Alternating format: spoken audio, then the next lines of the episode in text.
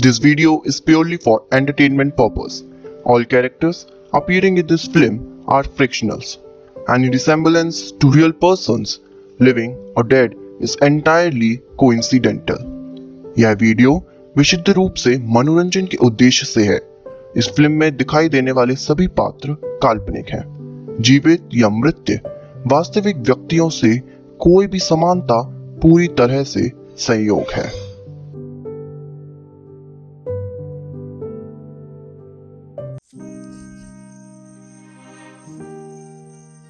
दिनेश चौधरी अपने घर पर दो दिन से थे और काम पर नहीं जा रहे थे। क्या करें? आज की रोमांचक शाम कौन भूल सकता है? वही भारत पाकिस्तान मैच। वैसे आज चार जून 2017 है। सब जन मस्त मैच को मज़े ले रहे थे और चौधरी आंटी जी के बने पकौड़ों का आनंद उठा रहे थे। इसी सब खुशी के बीच दिनेश अंकल का ध्यान उनके छोटे बेटे समर्थ पर गया, क्योंकि उन्होंने अपने बेटे को सिगरेट लाने के लिए भेजा था। पर देर हो गई। दिनेश जी आंटी से पूछते हैं, परंतु आंटी को कुछ भी नहीं पता था। इसी बीच गेट की बेल बजती है।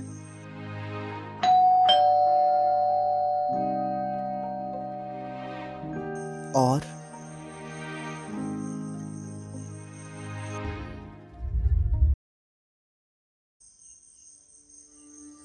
और कुछ नहीं, सामने समर्थ था। आंटी ने बोला, आ गया लड़का आपका। पर खून। ये चिल्लाकर बोलकर आंटी ने दिनेश जी को आश्चर्य कर दिया, जिसे समझने के लिए वह गेट पर गए।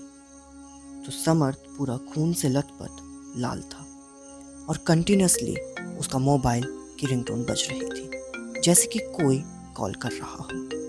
दिनेश जी ने समर्थ को चाटा मारते हुए कहा कि तूने अपना क्या हाल बना रखा है? समर्थ अपने पापा के पैरों पर गिरकर अपने आप को बचाने के लिए बोलता और तभी टेलीफोन पर पुलिस का कॉल आता।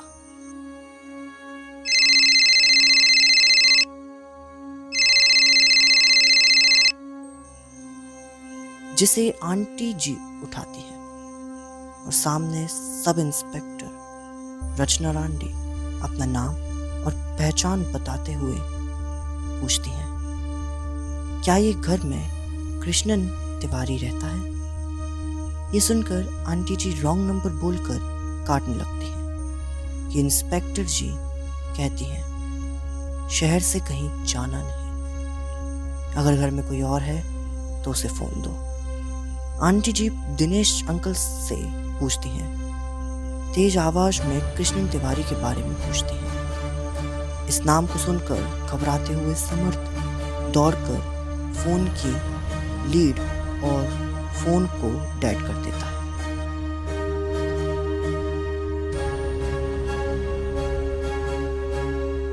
सब इंस्पेक्टर रचना को थोड़ा डाउट होता है, इसलिए वह पेट्रोलिंग पुलिस फोर्स की टीम के साथ क्लब के रजिस्टर पर लिखे पता पर जाती है।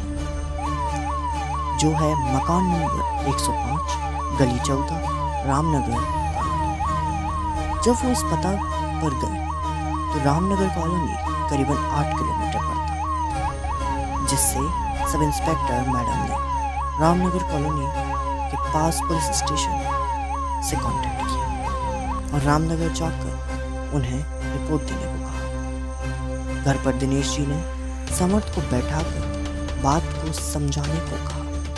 उसने हड़बड़ाते हुए कहा कि कोई है जो उस परिवार को एक एक करके मारेगा। इस बात को सुनकर दिनेश जी क्रोधित हो, गए और आंटी जी से कहा कि समर्थ को उसके कमरे में ले जाओ और इसे आराम करने दें। तीस मिनट तक रचना जी की ड्यूटी आवर्स भी खत्म होने लगी। करीबन पाँच मिनट बाद पुलिस स्टेशन से कॉल आया।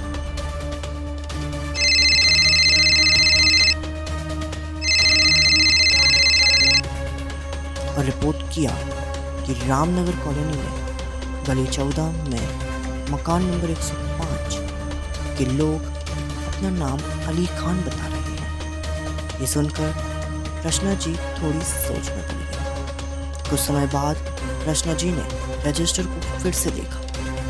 कृष्णन तिवारी के ऊपर आदिल खान था, जिसका पता कृष्णन तिवारी के पता से मैच कर रहा था। रचना जी ने पुलिस से कहा कि उनसे पूछो कि क्या वो आदिल खान को जानते हैं? तो उन्होंने कहा कि हाँ आदिल खान हमारा लड़का है, पर अभी तक घर वापस नहीं आया। ये बात इंस्पेक्टर को बताकर पुलिस वहाँ से चली गई। पुलिस ने जाते जाते घर वालों से स्टे इन दिस सिटी बोलकर गई। तभी राज का फ़ोन आया, जो रचना जी के पति हैं।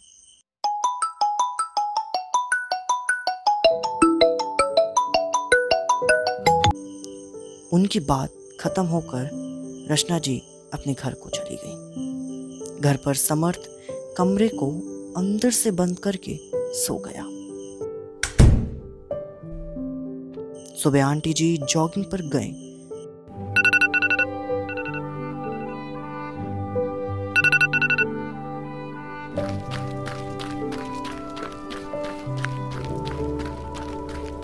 तो सात बजे लौट कर आई और आंटी जी ने समर्थ को जगाने के लिए दरवाज़ा पीटने वाली ही थी कि दिनेश जी ने कहा कि थका है, सोने दो। आंटी जी बात समझ गई और दरवाज़ा नहीं पीटा।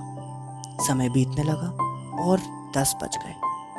इस बार चिंतक और आश्चर्य होकर आंटी जी ने गेट को पीटा। तो पाया कि गेट खुला है। अंदर गेट किया।